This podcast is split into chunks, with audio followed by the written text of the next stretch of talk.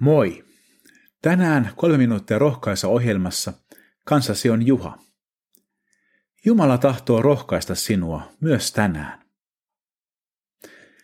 Saamme taas kuulla Jumalan sanaa. Tänään psalmista viisi. Herra, kuule minua, huomaa huokaukseni. Kuninkaani ja Jumalani, kuule, kun huudan sinulta apua. Sinua minä rukoilen.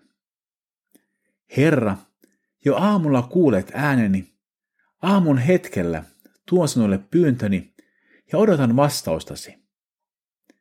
Iloitkoot kaikki, jotka sinuun turvaavat. Loppumaton olkoon heidän riemunsa.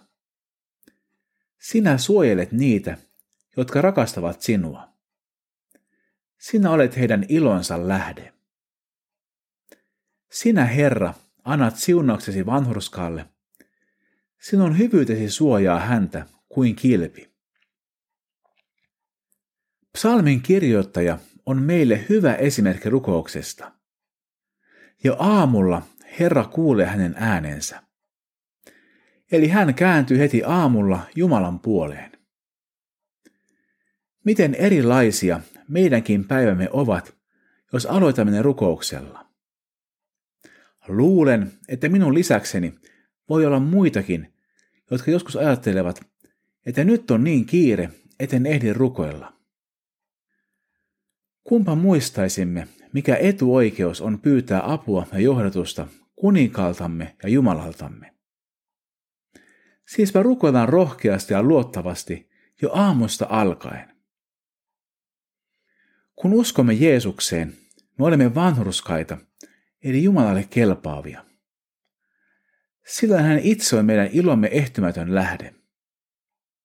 Kaikki muu voi pettää, mutta kun ilomme on Jumalassa, ilomme lähde on horjumaton. Tämä ei tarkoita, että elämä olisi aina helppoa, mutta merkitystä ja iloa ei Jumalan yhteydessä puutu. Jeesuksen tähden Jumala siunaa meitä. Hänen hyvyytensä suojaa meitä kuin kilpi. Koettelemuksien ja vaikeuksien elämässämme on täytynyt tulla tuon kilmen läpi. Siksi ne eivät ole sattumaa. Rukoillaan.